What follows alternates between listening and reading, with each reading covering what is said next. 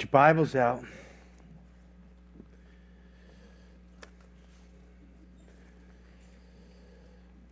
Matthew 5. Moving through our Beatitudes. Had a great time first service. Believe in God to do it again. Let's thank God for the word. I'm going to read you first part of chapter 5 through verse 12, and then we'll hop into our beatitude for the week. Father, we thank you for this time of worship. And Holy Spirit, we thank you for moving in this place and in our hearts. Set us on fire to have a passion for people who are hurting. Father, I pray the word comes alive to us this morning by the Holy Spirit, that as we understand what you meant as you spoke in this text to us, that if we would apply these things to our life, there would be a great blessing attached.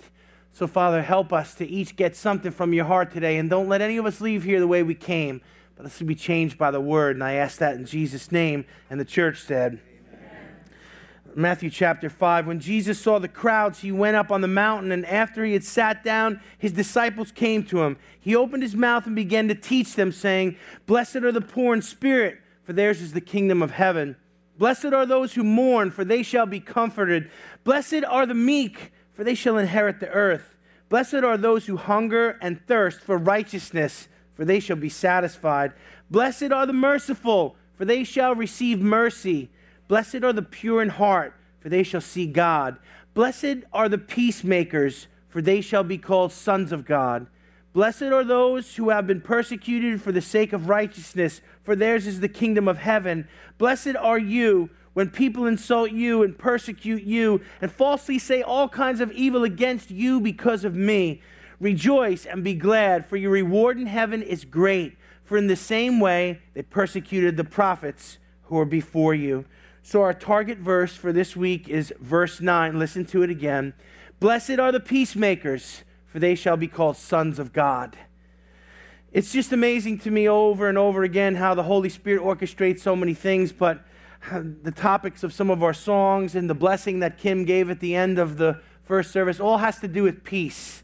God wants us to focus on this topic this morning, not by accident, but on purpose, because He wants us to learn some things here. Now, the text says, Blessed are the peacemakers, for they shall be called children of God. What an awesome blessing to be called a child of God.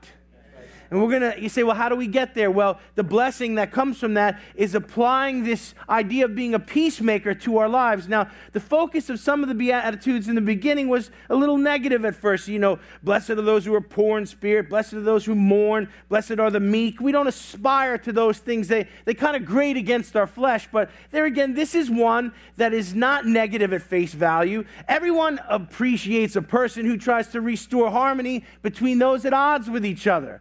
I mean, think about those people. You might have known them growing up in the neighborhood. There was one kid that always started a fight, and there was maybe one kid that always tried to smooth things over so we could all play baseball together again. Right? I mean, peacemakers are not people that you think of, well, you know, they're just terrible people. You know, they get in there and they get all, you know, they get all nice and tender and gentle and they try and make people, you know. Yeah. Peacemakers are good. They're the type of people we should aspire to be. Everyone appreciates a person who gets involved in a situation and, and brings the two parties together. I don't know about you, but I think back to when I was a kid, you know, if you got in a fight or you got in something, there an adult maybe would come in and make you, you know, apologize and shake hands. Does anybody remember that? And then what? You got on with life and you, you moved on. And so peacemakers effectuate something that's very important. They keep the peace, they, they keep uh, issues from cropping up. Now, to really understand the value of what it means to be a peacemaker, we must first understand the value of peace. If we don't know why peace is valuable, then what do we need peacemakers for? Just let everything implode and explode and let there be friction and let there be tension. You know, some people thrive on that stuff. Some people like friction. Some people like drama. Some people like tension. Uh-huh. You ever known people like that? Stay away from people like that. Because you know what? They'll stir the pot and then dump it on you and run away and laugh. That's what they do.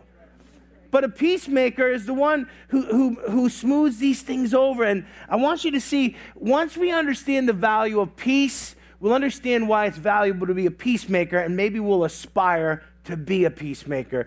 Peace is often uh, something that's overlooked. If you have peace, you don't, you know, think, well, you know, it's so good. Uh, I'm at peace and everything's good and everything's right. You know, usually we're in that condition, we don't, we don't get too excited about it. We just expect it's always going to be that way. And you know, when that peace is shattered, then peace is something that we don't really understand its value until it's gone. Once our peace is removed in any situation and we can't sleep at night, we're anxious, we've got all kinds of questions, I mean, we, we have all kinds of anxieties, then we understand the value of peace. Now, when peace is removed in a marriage and that marriage is imploding, and two people who stood at the altar and said, Till death do we part, are now trying to make death happen you know, when marriage is like, you know, marriages that are in a combative state, you know, it's ding ding in this corner, weighing none of your business. and in this corner, weighing so much he doesn't fit in any of his clothes anymore. and then all of a sudden, the peace is removed from that relationship. And I mean, as a pastor, uh, through many years of counseling and marital counseling, I've seen some of the greatest, ugliest friction in marital relationships that have the peace removed from them. How about when peace is stolen by a doctor's report and the doctor says it's a bad report and now you, have always been healthy, but your health is gone and you're in a fight for your life? Come on, that can, you know, as, you know, as we get older, you know, there's times where, you know, we question our health and every little bump and every little cough and every little thing we think, oh, you know, I mean, this is it. This is the big one, Elizabeth. Young people are going, who's Elizabeth? Uh, but when that doctor's report steals peace, then we understand the value of peace. When our health is gone, we understand the value of being at peace with our health. If it's removed by, you know, uh, the, the parents of a sick child, a child that has a, a disease, or, or, or a child that just doesn't want to serve the Lord, when parents have their peace removed in that area, it upsets everything in their lives. Uh, when the peace is shattered by financial crisis, and now all the security you built to, to store up for years is gone, and you're financially in trouble. Boy, that can rob your peace. Do you know how many people committed suicide uh, when the stock market crashed? They were leaping off buildings everywhere. Why? They had lost their financial peace, and some of them didn't see a point to living anymore. Wow. When peace is swallowed up by the compounding demands and stresses of life, do you remember when you were a kid and you were carefree and all you had to do was get up every day and play? And now there's work and bills and mortgages and taxes and. Uh, When peace is removed, we understand the value of peace. And since we can relate to all of these things that I'm talking about, we understand peace is so vitally important. In fact, if you don't have peace, you really don't have anything. What good does it do to have all the things of life and all of what life has to offer and piles of money when you don't have health and you don't have joy and you don't have good relationships and your peace is gone? Now, many in the world fancy themselves as peacemakers because they have the knack of getting two opposing parties together and, and tricking them into compromising just enough that they can live together.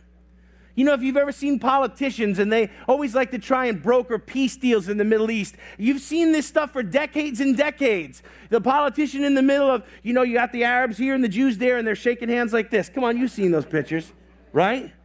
Come on, smile, it's good for your face. And when they take a picture, it's a photo op. And as soon as they're done shaking hands and the camera clicks, they're back at odds with each other. Because effectuating peace is not a photo op, it's not pushing people to compromise. It happens when hearts change. And I don't know about you, but only God can change a heart. So, this is not what Jesus is talking about that superficial worldly peace that's brokered through deals and people uh, giving concessions. No, it's something much bigger and deeper than that. A real peacemaker is a person God can use to heal and restore others. A real peacemaker is a person God can use to heal and restore others. So important. It's much more than just a superficial, you know, let's shake hands, let's grin and bear it. No, it's much deeper than that. God wants people that He can use to restore and to heal others. Now, here are four marks of a peacemaker I'm going to give you this morning. By the grace of God, I'm praying that each one of them will challenge us to, to aspire to be peacemakers. Number one, a real peacemaker, real peacemakers are soul winners first. Let me say that again. You don't look impressed.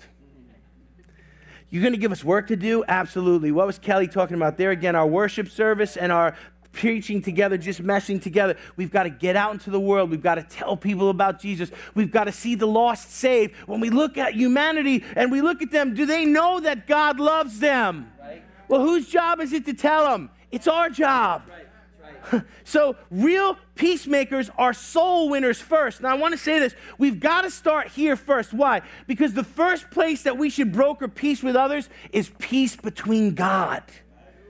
If you and I don't have peace with God, then we can't have real peace in any other area of our life. We've got to have peace with God first. Now, if you think about to the, the point, maybe some of you were saved decades ago. Maybe some of you came into a relationship with Jesus this year. Maybe some of you are going to accept him at the end of this service. I don't know. But listen to me. Once we get right with God, everything else falls into place in our lives. So if we want to see peace in people's lives, we've got to lead them to the cross first. Don't waste your time trying to solve all the problems and solve all the relationships and fix all the financial and the bad decisions. And why? Because those are just the leaves on the tree. You and I can drive ourselves crazy picking the leaves off the tree. We've got to go for the root. The root is this Are, Am I right with God? Am I in a saving relationship with Jesus Christ? Have I yielded myself to the cross? Come on, church. Come on, church. Woo! Preaching better than you shouting. You know, it just makes you want to start throwing stuff. Let's go. so, peace is valuable. Real peacemakers are soul winners first. Proverbs 11, 29, 30 says this. Listen to the proverb. He who troubles his own house will inherit the wind, and the foolish will be the servant of the wise. The fruit of righteousness is a tree of life, and he who wins souls is wise. That last part of that proverb, he who wins souls is wise. That word wins literally means takes. He who takes souls. I want you to get this image in your head of someone snatching someone out of the muck and mire of sin and taking them out and pulling them out and leading them to the cross so that they can meet Jesus. I want you to have that stuck in your head. Because you and I can literally take souls out of the darkness and lead them into the light. Right. Now, listen to me. The harvest is plentiful. Amen. There are plenty of souls to take. If you've ever if you've ever shared the gospel with a person that's ripe, it's the most exciting thing ever. You know, there are some people you could argue with them for days and they're just like, nope, nope, nope, nope, nope, no Jesus. You could prove to them in the scripture, even if you got a pink Bible cover, God bless you. But you, you could prove to them, right? And you could show them. And I know you do this, like you have a heart for people to, to see that. And you could show them, and they're just like, no. And then you could go to someone, and before you, before you even lay out the gospel, you say, Jesus, yes. Wait, wait I wasn't done. I, I got to go through the Romans road and give you two scriptures and then an altar call. No, no, now. I want Jesus now. Why? Because they're ripe. If you ever minister to people that are ready to get saved, it's the most exciting thing ever. And understand something, you know, the harvest is plentiful, the laborers are few. What does that mean? There's a lot of souls for the taking. If we'll just be peacemakers and broker peace between the lost and bring them to God, eh, we're going to be able to see people's lives change. Look, there's some of you out here who do this all the time. Eh, eh, eh, every other time I'm in church, I'm meeting somebody you brought to church, someone you witnessed to, someone you know who, who you invited. And some of us never do anything.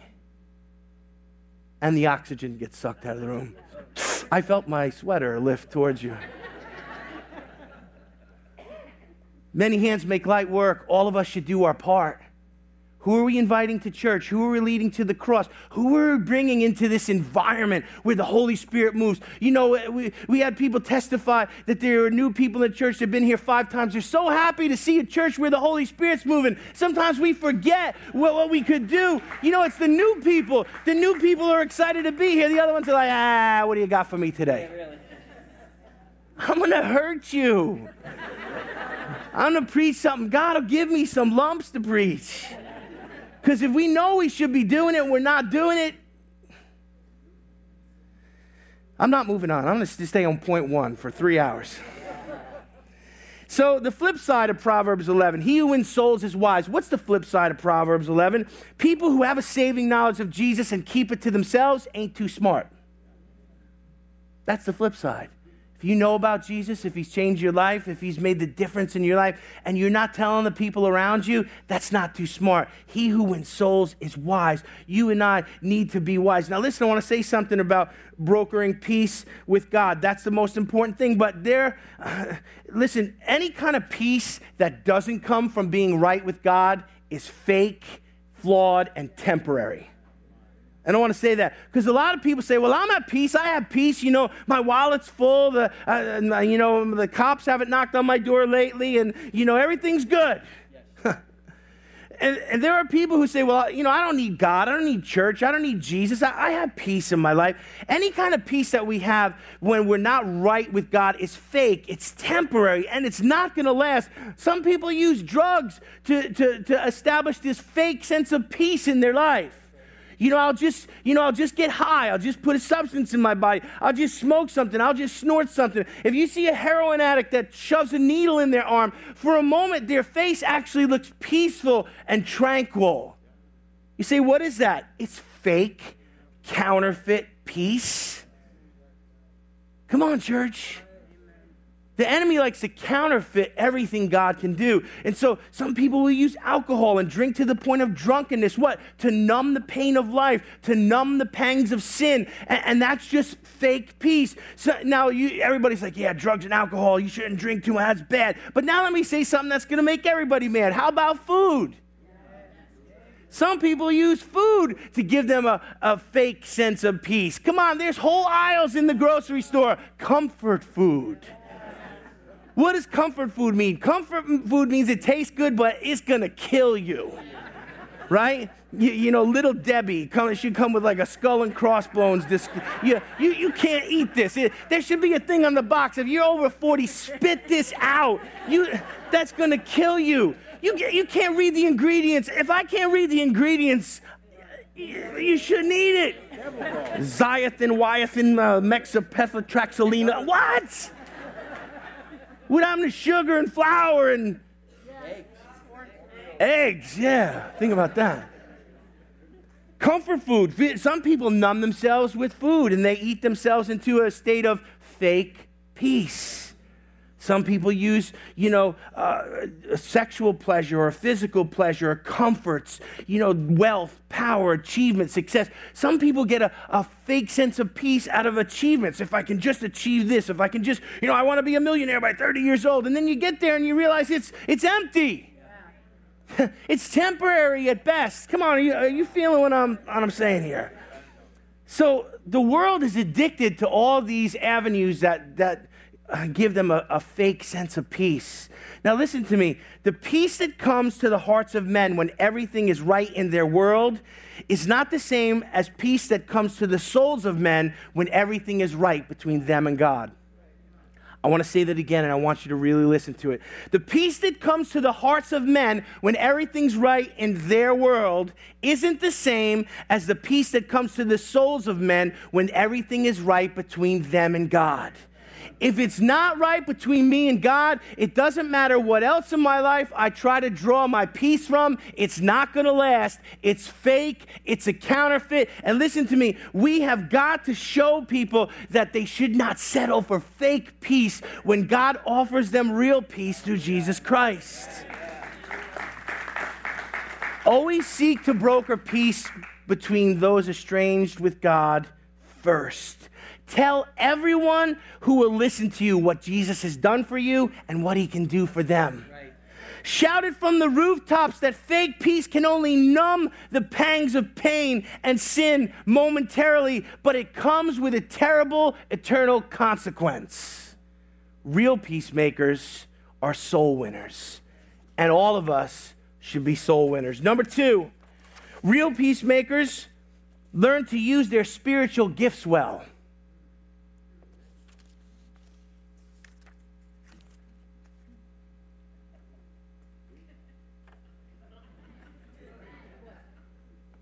Just waiting for something.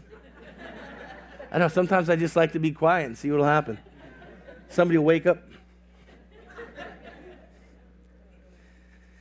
Real peacemakers learn to use their spiritual gifts well. You know, there's something to be said for someone who develops their ability really well, someone who can play a, a, sport really well, someone, you know, I mean, we just, we take athletes and we put them on pedestals because they can hit baseballs and they can, you know, catch footballs and they, all of this stuff. Now, right, we, we esteem them. But, you know, there's something about the ability of man that when you when you come right down to it we have abilities and we can you know we can develop those abilities but there's something it takes something much bigger and deeper to broker peace between people who have broken hearts or are estranged or relationships that are destroyed than than just man's ability and I want you to see this.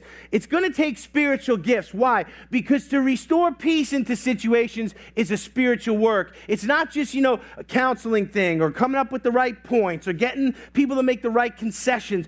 Uh, Sir William Temple said this about the abilities of men. He said, The abilities of men always fall short on one side or the other, like a blanket that is too small when you're in bed. If you pull it up to your shoulders, your feet are bare. If you pull it down to your feet, your shoulders are uncovered. And so I want you to get that image into your head that man's ability, while we have some of it, it's incomplete. It can't cover everything. Right. If you've ever been cold and you had a blanket that was too small for you, you know exactly what this is like. Come on, think about it. Like you wake up and there's a part of your body that's freezing. Anybody ever sleep? Anybody ever wake up?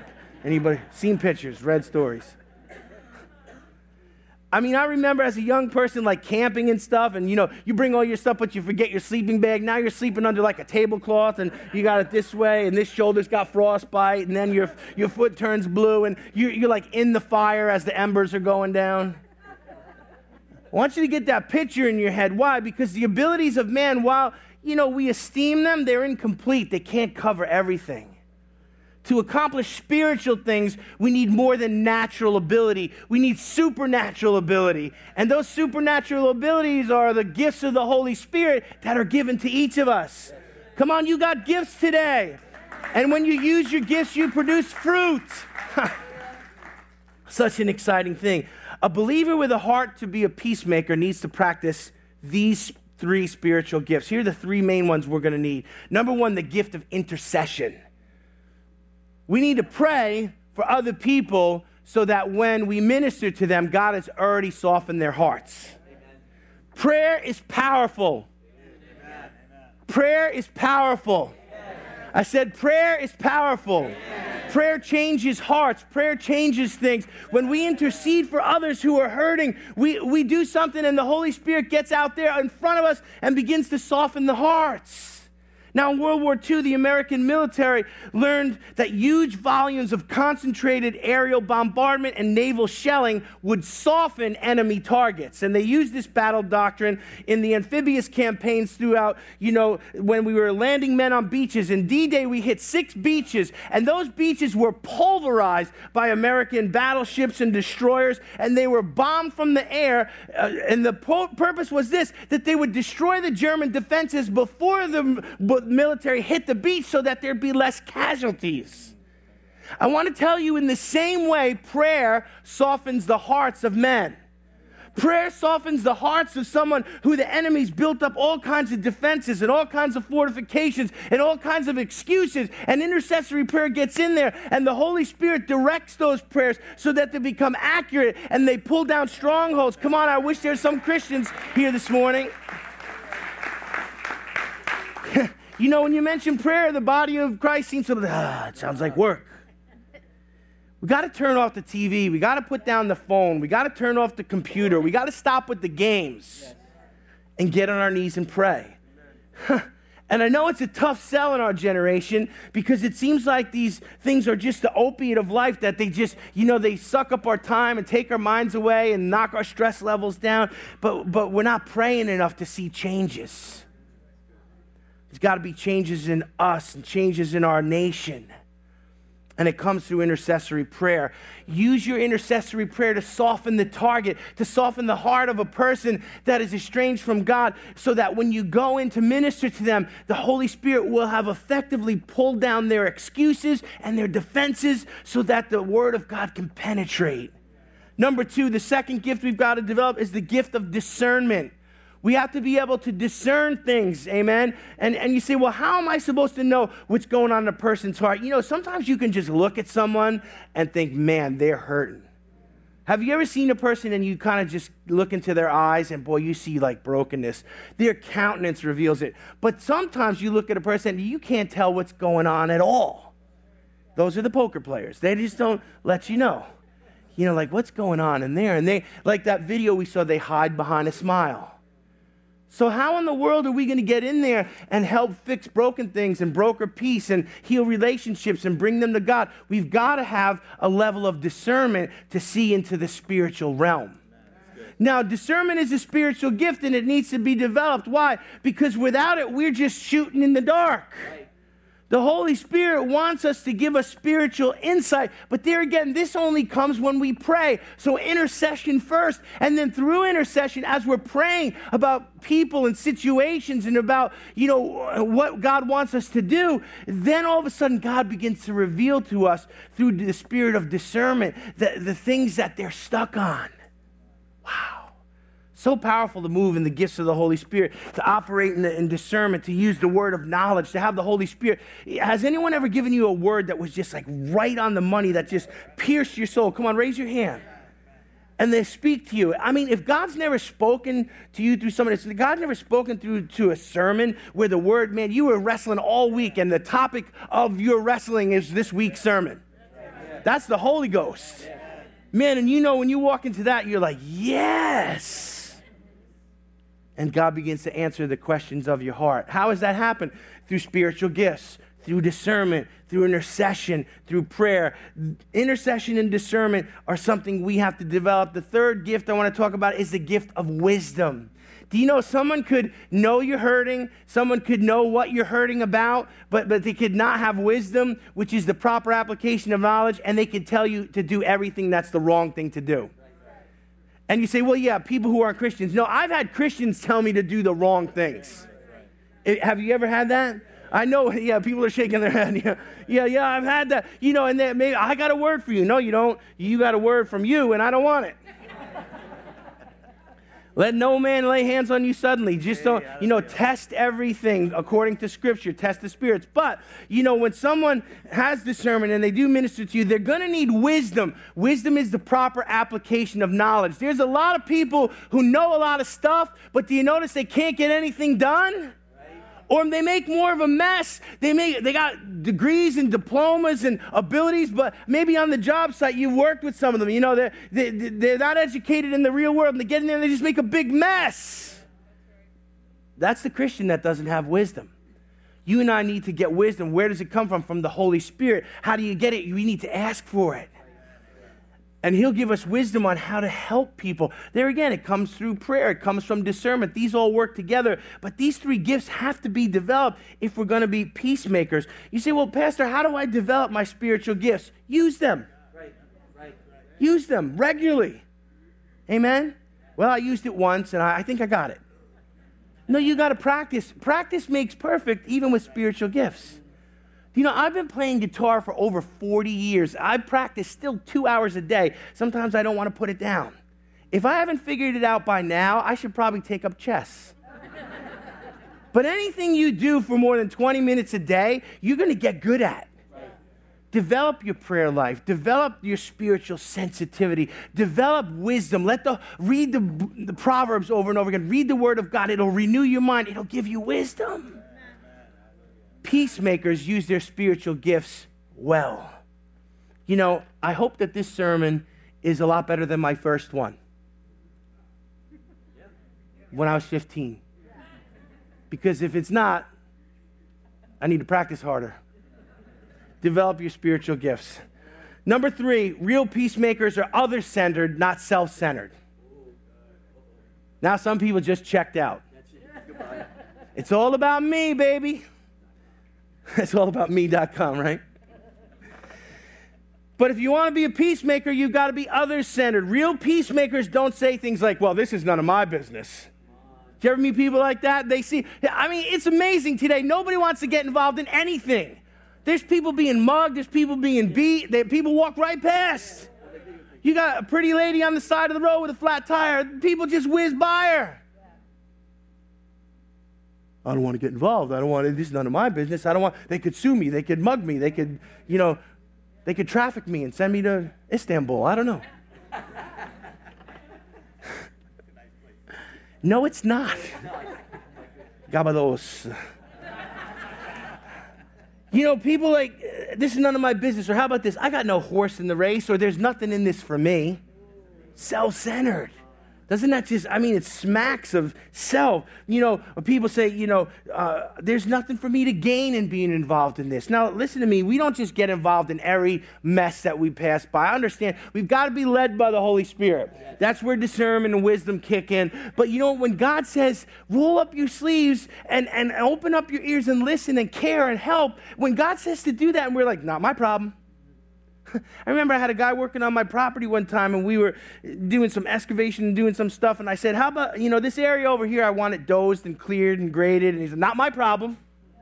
And I thought, Well, I'm paying you, so when I give you a check that says zero, maybe that's going to be your problem. Could you imagine, like, people like that? Not my problem. What kind of attitude is that? I mean, in business, it's a horrible attitude, but as a Christian, it's even worse because we're the light of the world. We should shine in the darkness. Come on. But if we got an attitude like there's nothing for me to get out of this, so I'm not getting involved, real peacemakers don't say things like that. Real peacemakers do live in the spirit of Philippians 2, 3, and 4. Listen to this. This is becoming one of my favorite scriptures. Do nothing from selfish or empty conceit, but with all humility of mind, regard one another as more important than yourselves. Verse 4 listen, do not merely look out for your own personal interest, but for the interest of others. Wow, if we could just live by that. Do you know what I mean? If you say this scripture to this generation, consider others better than yourself, heads will explode. No, it's all about me. It's all about, you know, I'm the center of everything. You know, and all of us are a little self centered. We're just born that way. I've used that illustration. I, I was talking about this with first service, but you know that you're a little self centered when you look at a group photo. Because the first person you look for in the group photo is who? It's yourself, you know. You know, I'm not like, oh, where's Kim and the kids? No, it's where's me? You know, because you're concerned. Was my mouth open? Was my tongue hanging out? You know, as you get older, it gets worse. Is my zipper down? Am I asleep? You know, but Pastor Mike's worried about drool, and he's worried. You, you, you, know, and it's like you look at that. That just shows all of us are a little self-centered. Yes. And there's no fighting that. It's just in our human nature. But we've got to learn to be more other-centered than self-centered. And if we won't get this, God can't use us. God, well, well, that's good because I didn't want to do it anyway.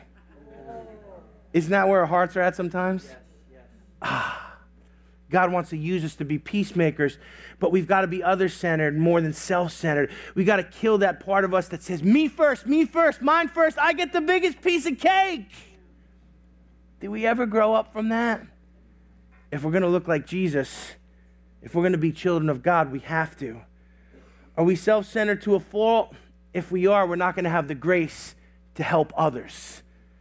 Are we self centered to a fault? If so, we're not going to be able to follow Jesus in bearing one another's burdens.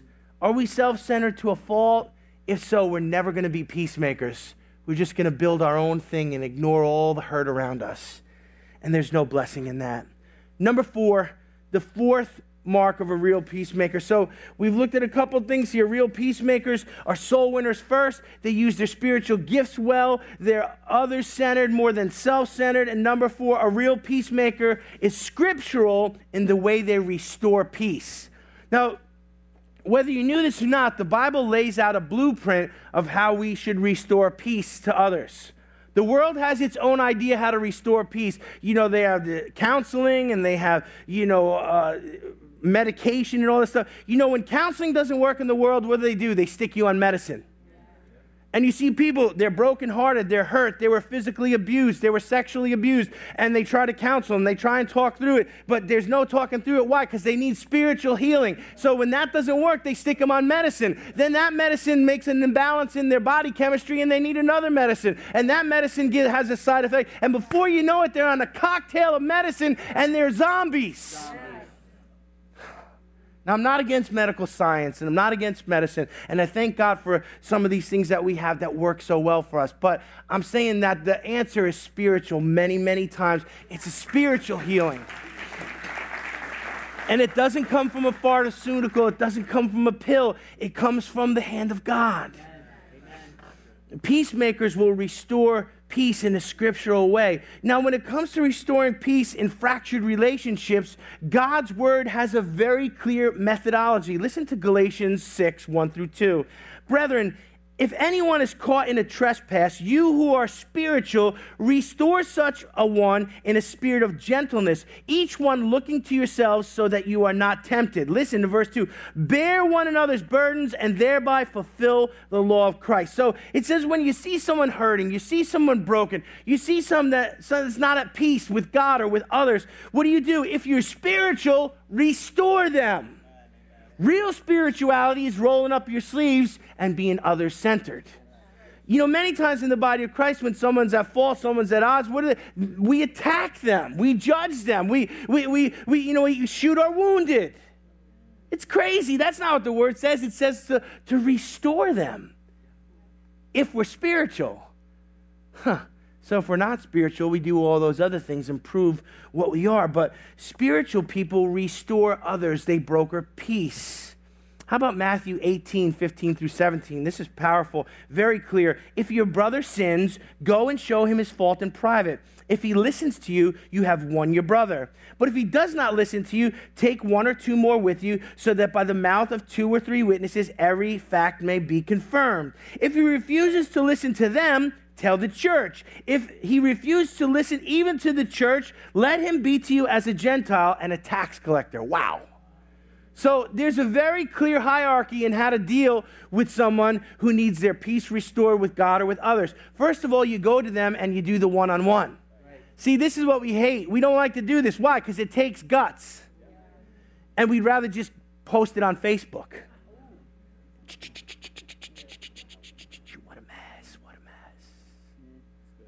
Foolishness. Well, I'll change the names or I'll change the scenario. I'll say I'm just posting for a friend. Everybody knows what you're doing. Go to that person if you got an issue with him. If John sins against you, if we have something, you know, we're fighting over a piece of wood, it was mine, you know, it's locust, I want that piece, you know, and John gets his chainsaw out and we're fighting Husqvarna against steel.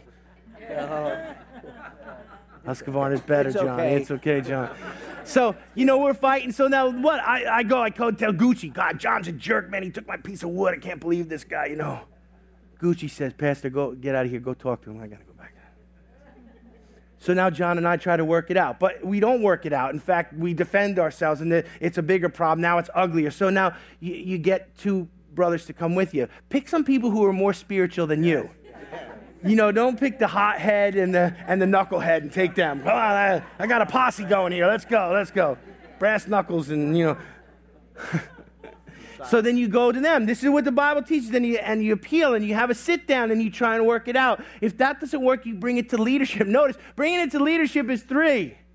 is that three? Yeah, three. Pastor, you need to straighten. Up. Did you go to him? No, I'm not going to him. Not, did you did you sit there? No, no, no. You fix it for me.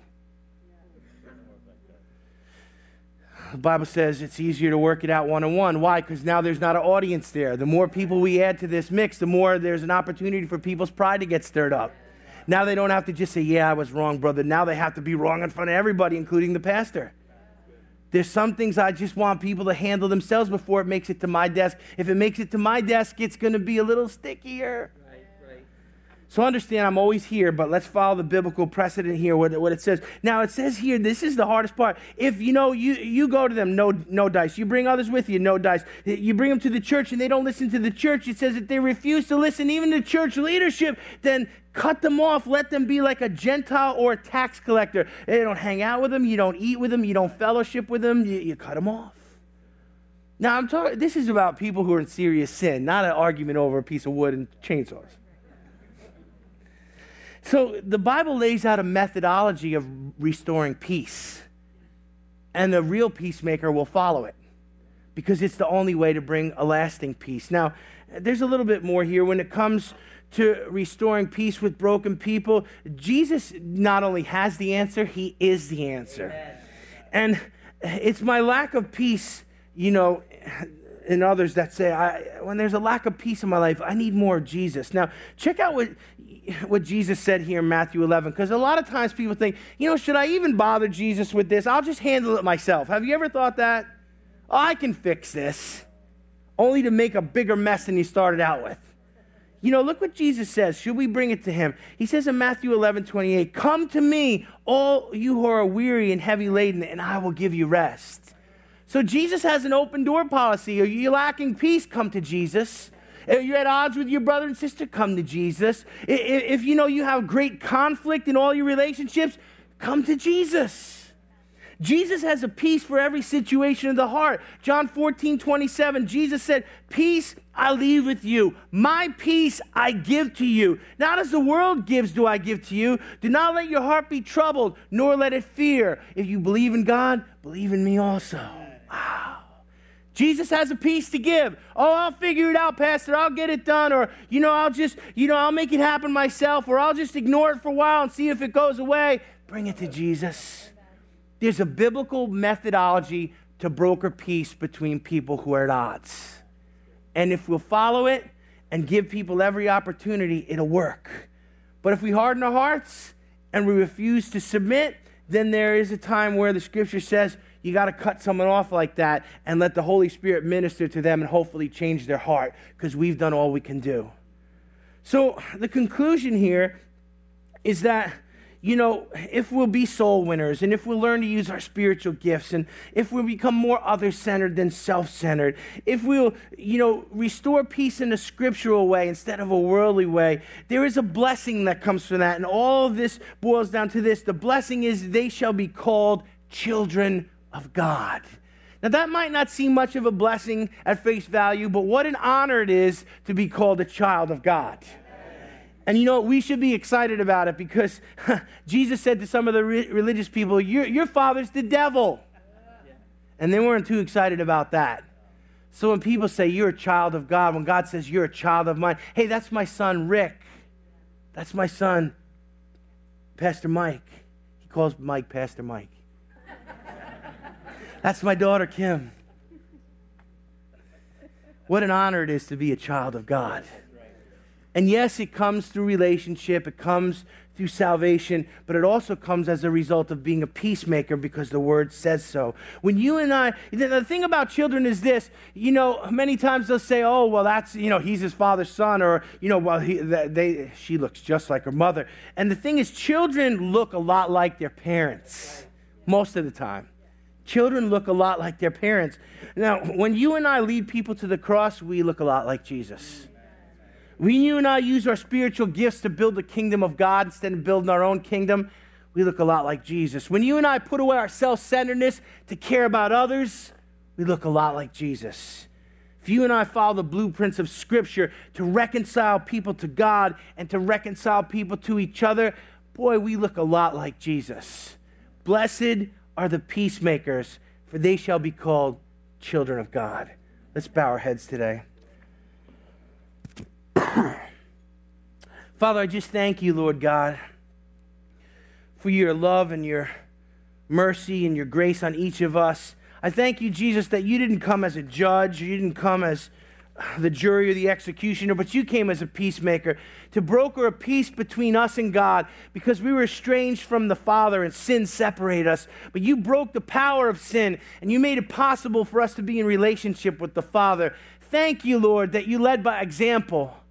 Jesus, every one of you, Every one of your children need to be peacemakers. Teach us, train us, show us how to use our gifts. Help us to, to snatch people out of the muck and the mire and bring them to the cross. I want to give you an opportunity here today if you've never ha- had an opportunity to accept Jesus personally and receive him as Savior and Lord. I want to give you that opportunity this morning. Uh, you say, well, why do we have to do it here? Because the Bible says, uh, uh, Jesus said, if you confess me before men, I'll confess you before my Father. There's something about a public declaration that says, you know what, I want Christ to be the Lord of my life. The Bible says if we confess with our mouths and believe in our heart that God raised Jesus from the dead, we'd be saved. He made it so easy. All we had to do to him is say, You know, I'm a sinner. I recognize you died for me. I need a Savior. Would you be the Lord of my life? It is that simple. Just a decision of your will, acknowledging that Jesus died for you and rose again, will save your soul. God made it so easy. You don't have to be good enough. You don't have to get your life together. You, you don't take a, you know, you don't clean yourself off to get in the shower. You get in dirty. Come as you are because He loves you the way you are. But thank God He loves us too much to leave us that way. If you want Jesus to give you a clean slate and a fresh start, you want a new beginning, you want to be forgiven of your sin, I want you to raise your hand today. How many people would say, I want to take that step today? I want to ask Jesus to be the Lord of my life? Praise God.